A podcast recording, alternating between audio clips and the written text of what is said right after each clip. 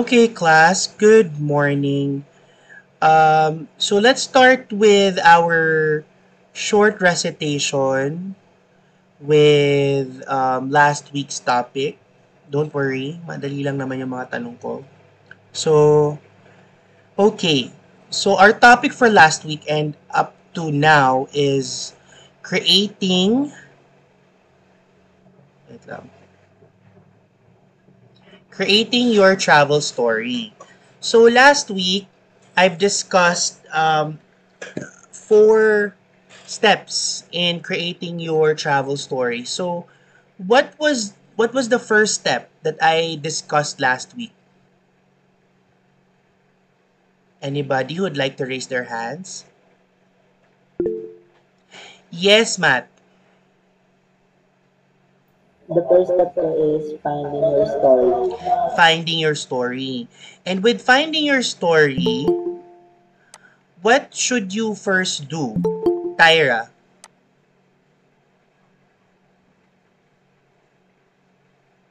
Um, finding the right subject. Finding the right subject. So when you find your right subject, either your travel experience or what you've eaten in a certain restaurant.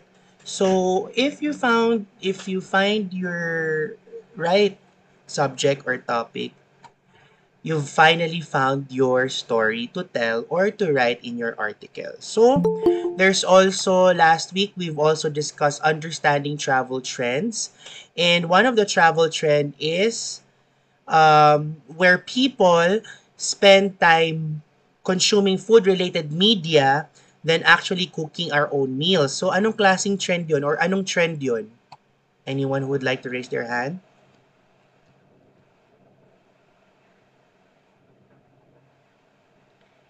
people spend more time consuming food related media and actually cooking or than actually cooking our own meals. Aside from Matt, sino pa? Honey Lee, Food travel food travel. Okay.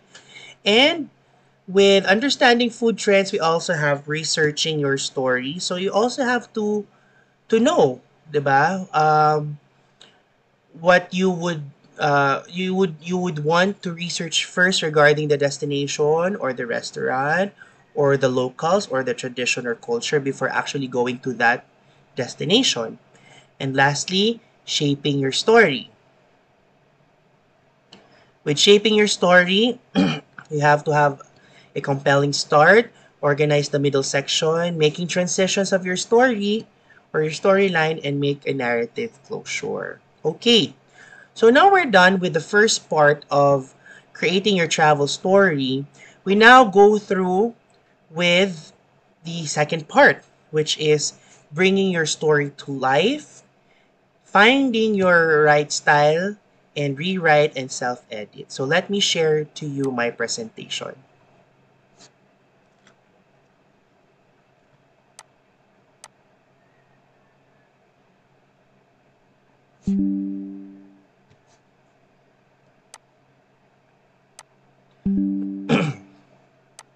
Okay, so creating creating your travel story. So this is the second part. So our objectives is to bring your story to life, of course, find your style and rewrite and self-edit. So, how do you bring your story to life? Uh, Neil, can you please read the first step? Writing the dialogue, and writing dialogue, it gives a piece human context and contact. It can also help supply critical information in a non-text text, textbook way.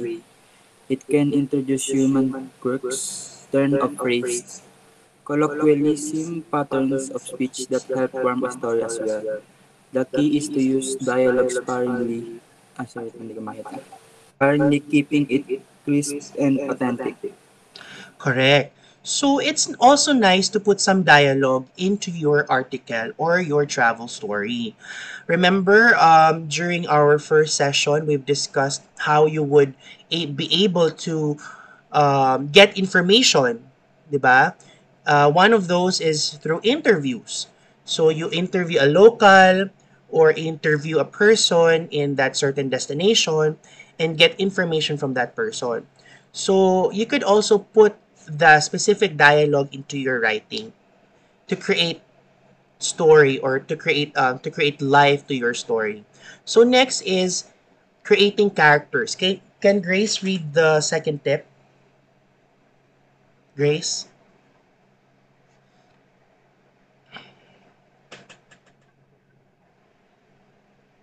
Grace?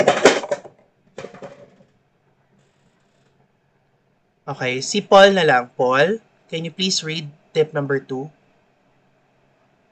Creating characters. Characters illuminate places and often help to propel and enliven a story. The human connection is arguably the most powerful element of travel, spanning cultures and backgrounds. Conveying a sense of human connection through the effective introduction of character is a great, powerful art.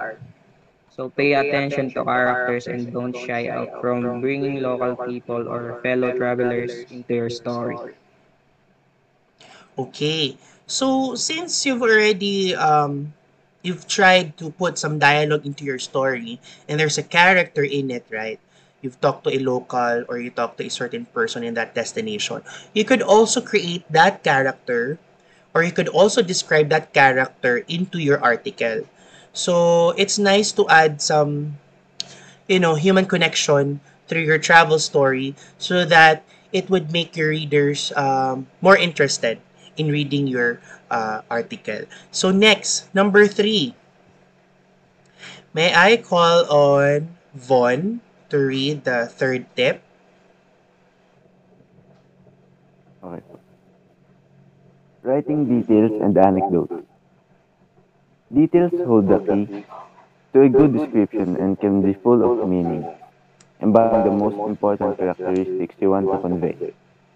The more precise you can be in identifying and isolating the right details, and the more fully you evoke those particular details in the reader's mind, the more powerful, compelling, and effective your description will be.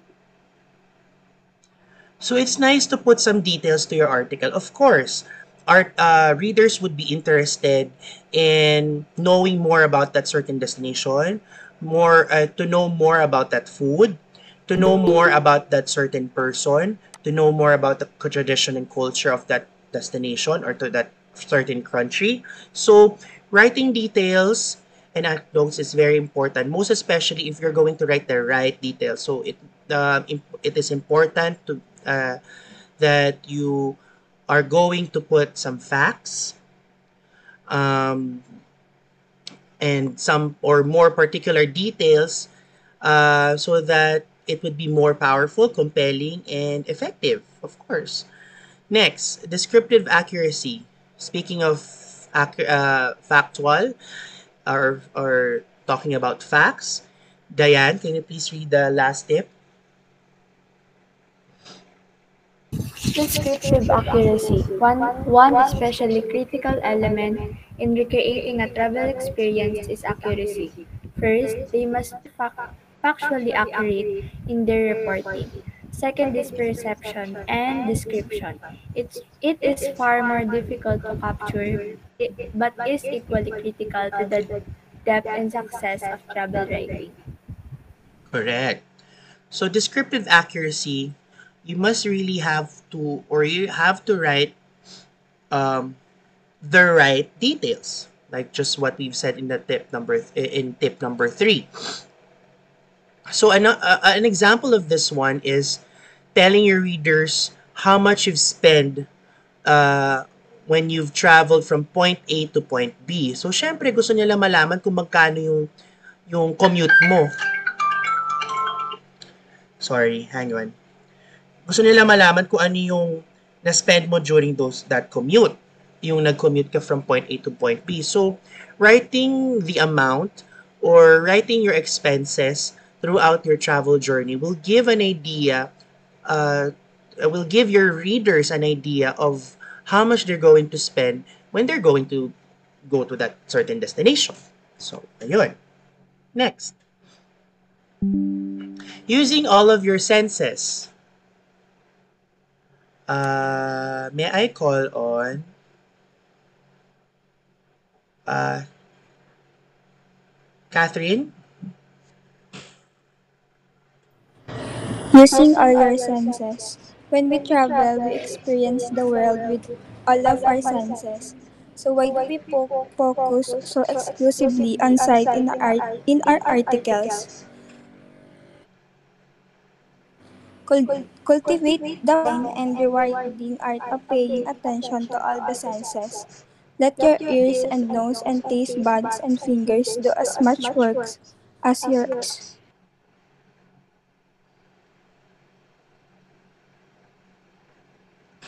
Class, wait lang ha. Um, give me a moment. Wait lang. Hang on.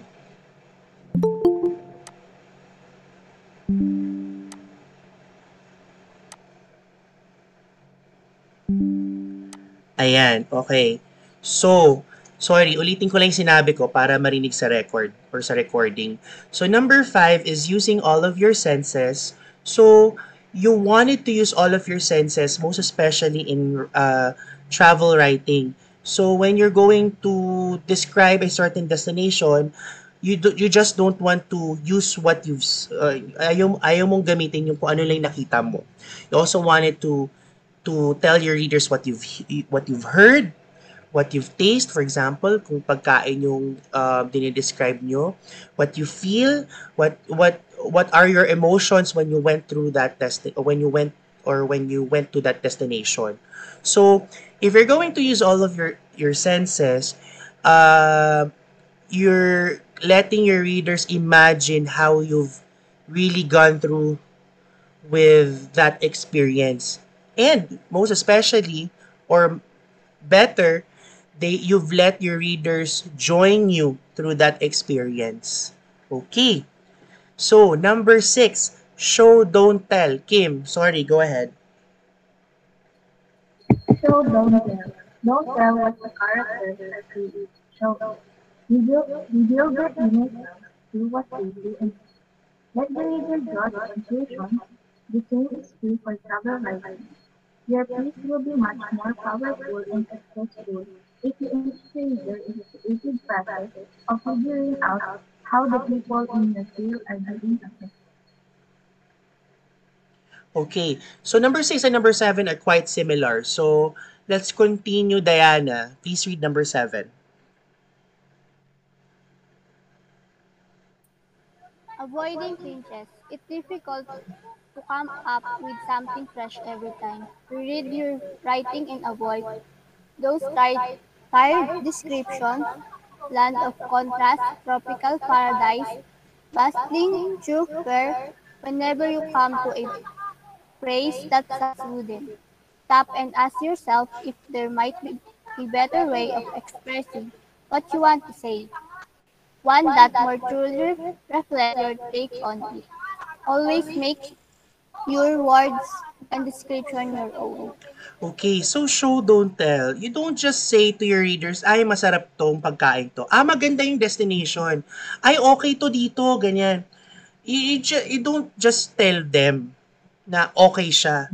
You have to let your readers know why is it okay? Why is it masarap?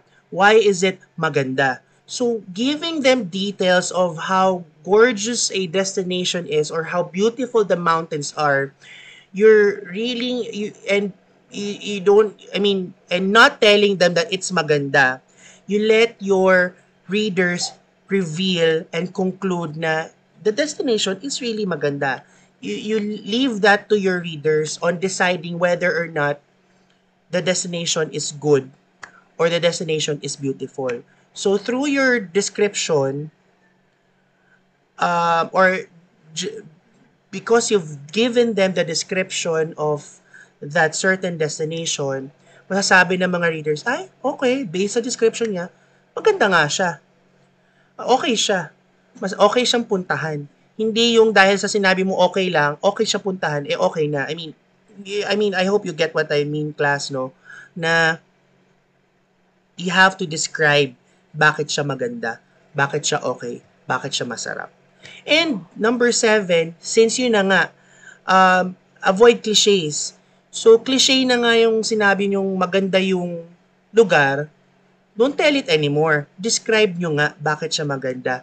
Hindi pwedeng um, a- uh, there's a beautiful, uh, yun na nga, land of contrast, or uh, a very nice scenery, um, rich blue waters. Ex- explain nyo pa bakit siya ma- okay, bakit siya maganda. Hindi lang yung basta lang sinabi yung okay siya or maganda. Describe.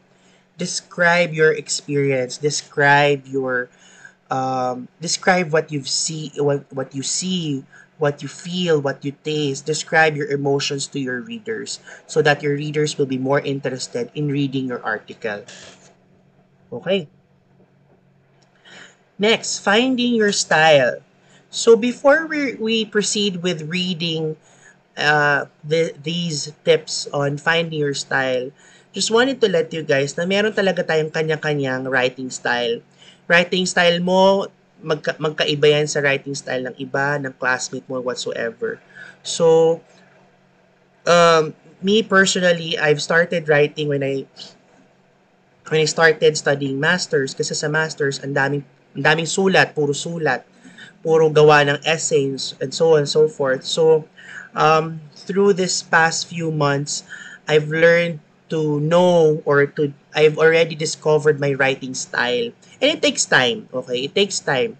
So, what are the tips ba on knowing or discovering your writing style? So, Aiko, can you please read the first one? Number one is your own. Don't try to write like a fact checker reporter who is simply recording their surroundings without any sense of engagement. You are undertaking a fundamentally human adventure encountering new people and a new culture, whether it's in a different region of your own country or somewhere halfway around the world. Vanity should be one of the fundamental strengths of your story. So in in uh your own using your own voice is just like telling a story to a friend, telling a story to your family member. Or parang gawin mong parang chika, parang alam mo ba, there's this certain place na napuntahan ko, ganyan ganyan. So of um how you tell your story to a friend or to a family member is how you're going to do when you are going to write your article. So what you say is what you write, basically. Number two, set your pace. Um, Diane, Lanes, Set your pace. Make sure the pace fits your piece and that you're in control of it. It's absolutely fine to speed up and slow down. Can make the reading re- a richer experience.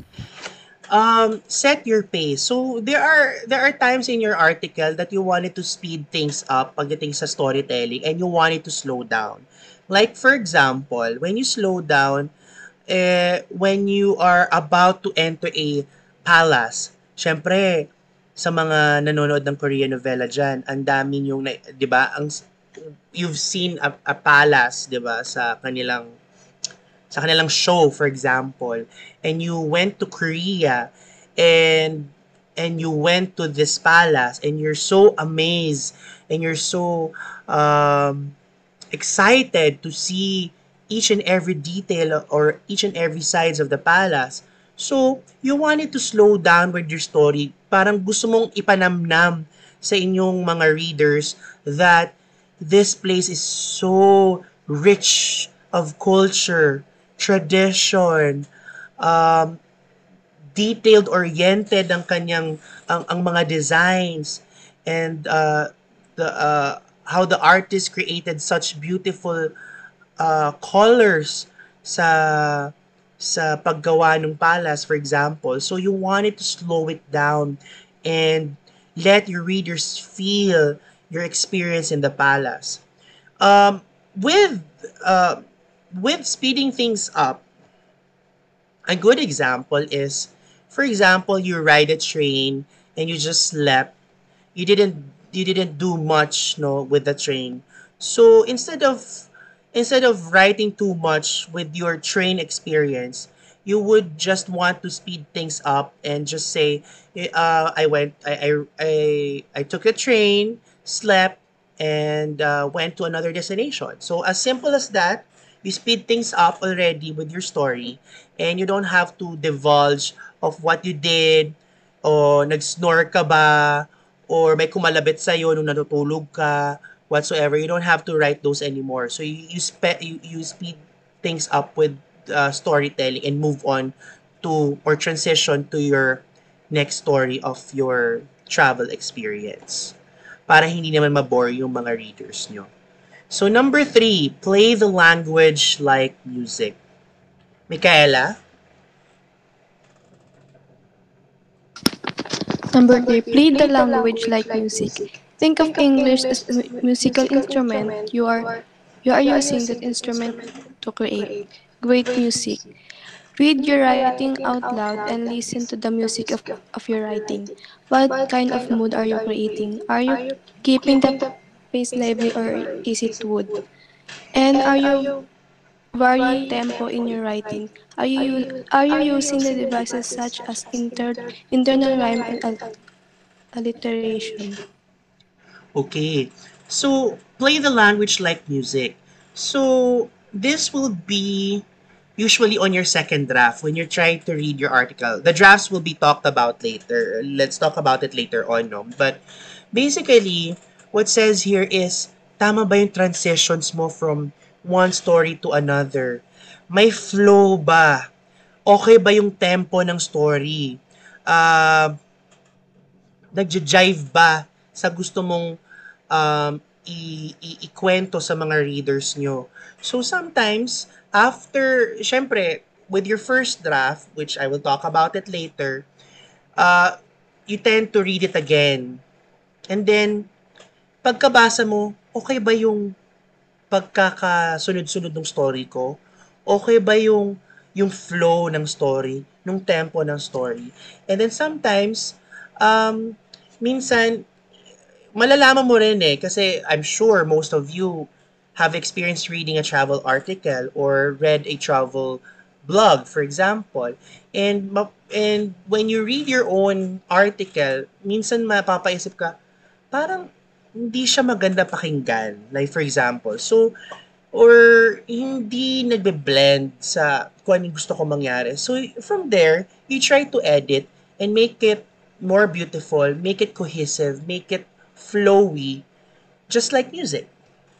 Number four, make your words work hard. Um, AJ, can you please read number four? Make your words work hard. One of the biggest traps of novice writing is the urge to make prose powerful by overwriting, using hyphen adjectives and adverbs. You can feel the sentences collapsing under the weight of such words. Use active verbs and don't three words when you can use one. Rather than writing, he walked as quickly as he could up the crater. Right? He raced up the crater or even better. He scrambled up the crater. Reread your work slowly and ask yourself if you really need each word. Remember that less is more. Okay.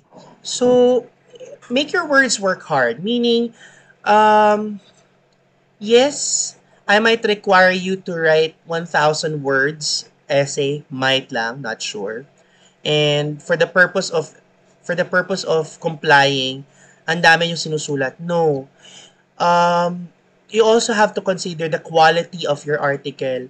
Um, sometimes a lot of words may cause your readers to be disinterested or they wouldn't read too much kasi ang dami yung sinusulat na hindi necessary. So try to read your article and then know if it's too much or too much of words, lessen it up and um, you know, kasi because sabi nga eh, remember, less is more. A perfect example nga is, look, he walked as quickly as he could up uh, he walked as quickly as he could up the tra- the crater. So there's too much words. Try to to to to lessen it by he raised up the crater, 'di ba? it's simple, it's it's less words, but you've let your readers understood what happened during your travel experience. Mas mabilis nilang naintindihan, okay, nag, ano siya, nag-hike siya pataas ng mabilis papuntang crater. So, ganon. Hindi yung he walked as quickly as ang dami. So, make it make it simpler, make it simple, uh, understand and understandable for the readers. Number five, pay attention to verb tense. Uh, to verb tense. Rinoa,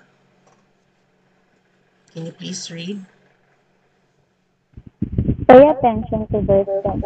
You will be amazed how many writers, even very established ones, mix up their verb tense in their stories, unless you're doing this on purpose and with, with a sure sense of control. You should not begin your story in the present tense, then switch up into the past tense and into the present tense and then back into the past tense again. You might think this is an obvious point, but just watch yourself the next time you write a case. You read it very carefully and see if at, some point people don't fall prey into consist- consistency tense. Okay. so, before we we push through with the tenses, ano ba yung gusto mong i-portray sa uh, sa travel writing mo?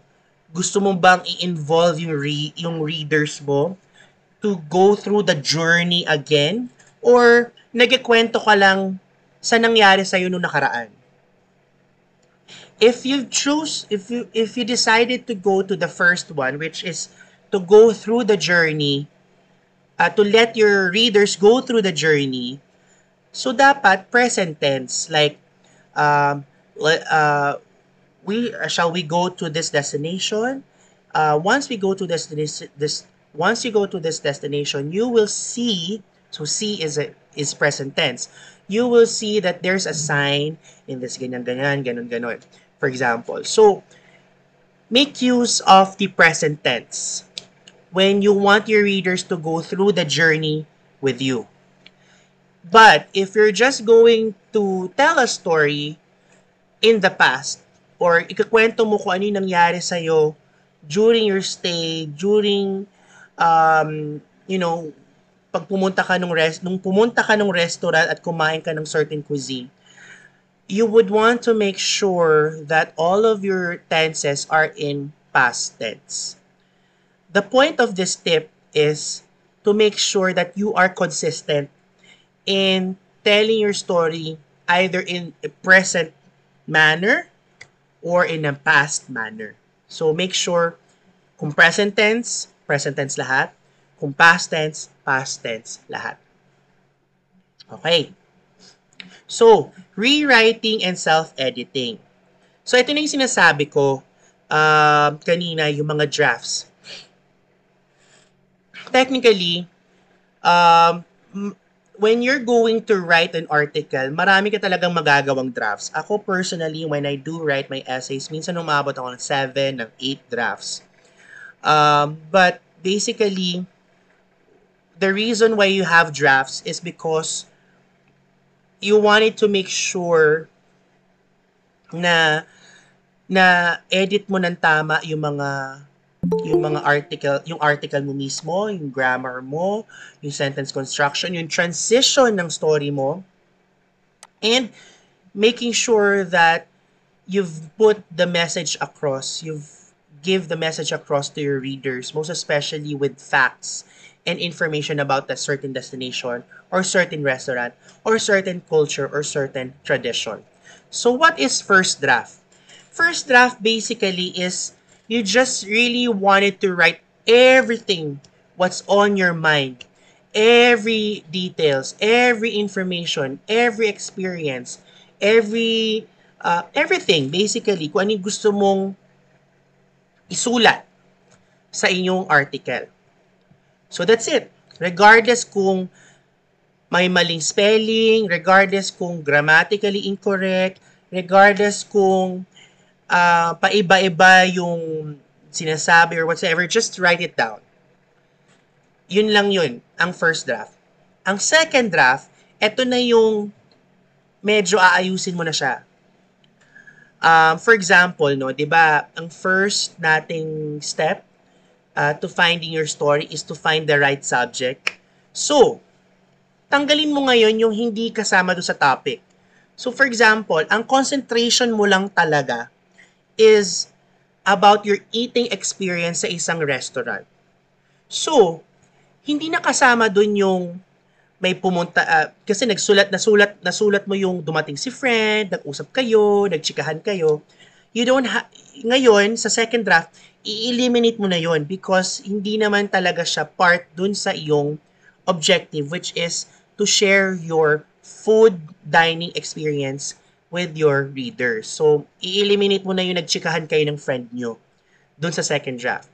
Dito na rin minsan ma-start yung pag-check ng grammar, ng spelling. But the most important thing about the second draft is yung transition nyo ng iyong story. Making sure that maayos yung pag-transition mo from one scene to another. Hindi yung paiba-iba. Unless yung intention mo is to start in the middle ng story and then go through the beginning and then pa last part. Depende nga yan sa writing style nyo. So, that is your second draft. And your second draft usually, it would, um, that would be multiple drafts. Dito yung, dito papasok yung na nag six na um, y- dito na papasok yung nag second draft ka, third draft ka, fourth, fifth, sixth drafts. Ito yung second draft na yon. Basically, this is your second draft. Your third draft is what we call your final draft. Ito na yung talagang babasahin mo na talaga from start to finish.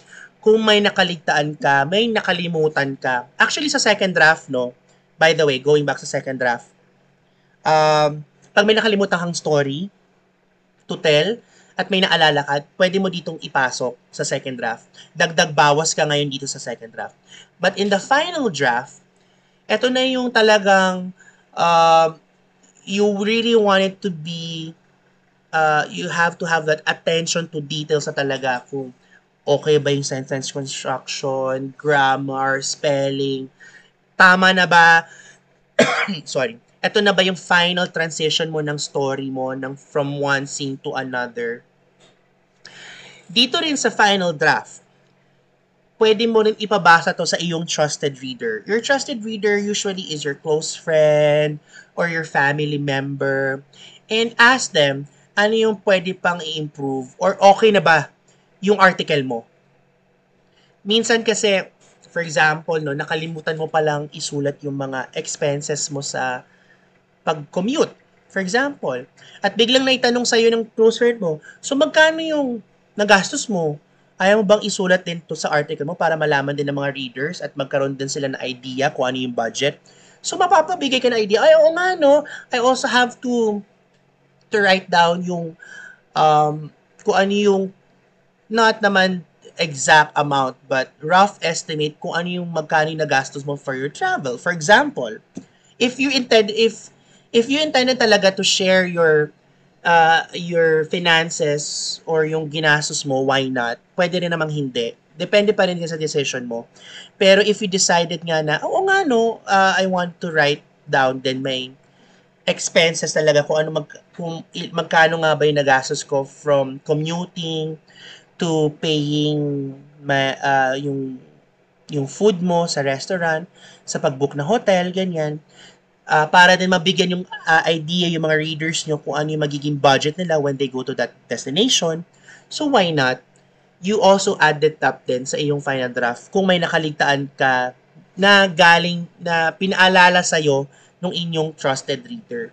So yung trusted reader mo rin magsasabi sa'yo kung if it's interesting or kung may kulang or if they felt if if they felt something is wrong sa iyong article, definitely your trusted reader will let you know.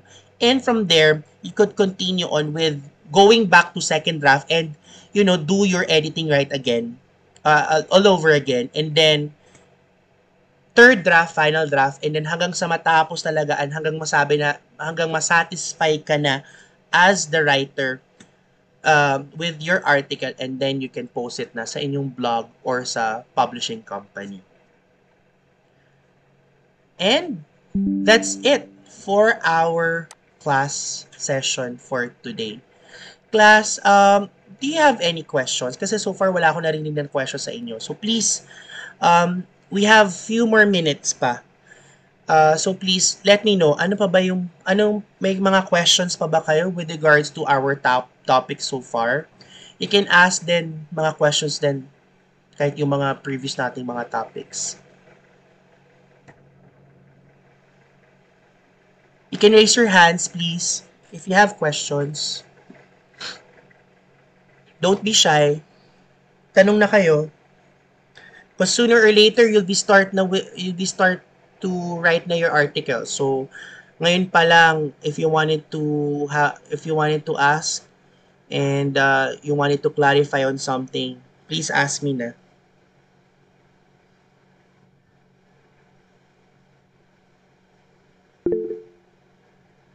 Yes.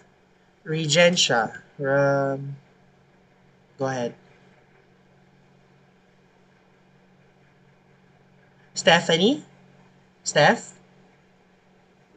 Good morning po, sir. Good morning. Ano po, di ba before po na mention niyo po na um, naging flight attendant po kayo. Mm. So, siguro po meron na rin po kayo mga naging travel um, na nasulat tungkol sa mga travel expenses niyo po. Ano po yung pinaka-tip niyo po? Para personally po, yung pinaka-the best tip niyo po when it comes to travel writing. Well, have a good balance of have a good balance of facts and um, facts and storytelling. Ah, kasi ang pangit din naman kung puro facts lang yung nilalagay mo, kung puro information lang yung binibigay nyo about that certain destination.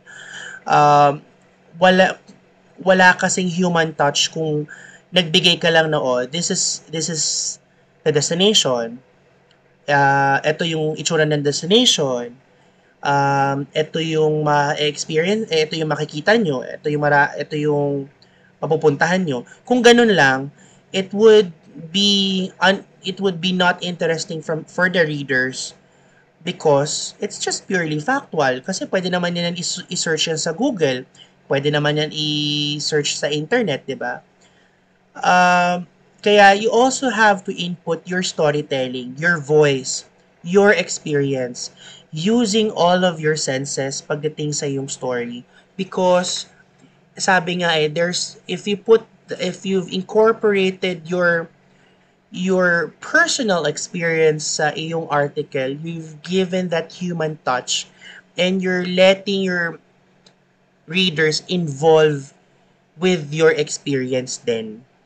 Because that's the objective of, of travel articles eh. You want to inspire your readers to travel then dun sa destination na yon. So how would you do that kung panay information lang yung binigay mo o di sana na-google na lang sila.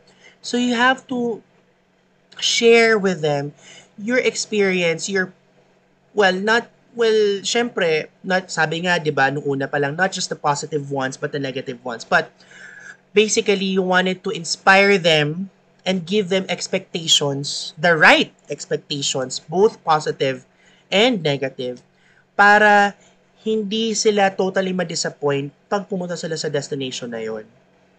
So, dapat um, mab- syempre, per overall, I like, for example, I went to a certain destination. Overall, I really like and enjoyed going to that destination.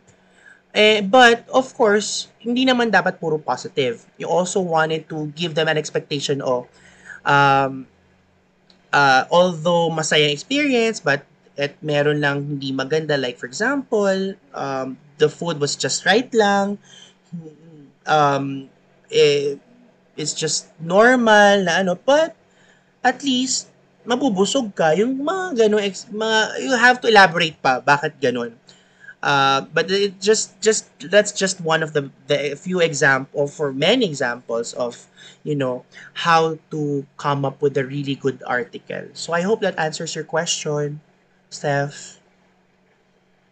Yes It really Thank takes time. It really takes time talaga to to to know your writing style. So I suggest start writing your experiences Actually, better nga if you have a travel diary eh, of your experiences or food diary na mga kinakain nyo. And try to describe what you've eaten, what is what does it taste like, what was your experience, what was your emotion when you've eaten this certain cuisine. And that goes as well with different experiences, destination, meeting with people. So, yun. Try to practice because the more you practice, the more you would discover your writing style. Okay? Um, other questions?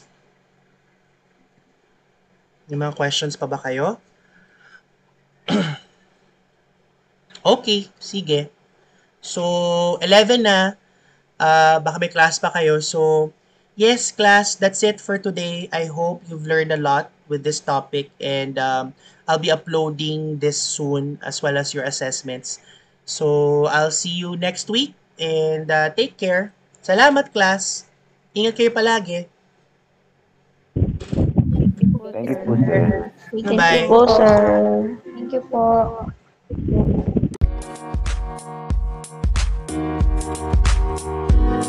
you po.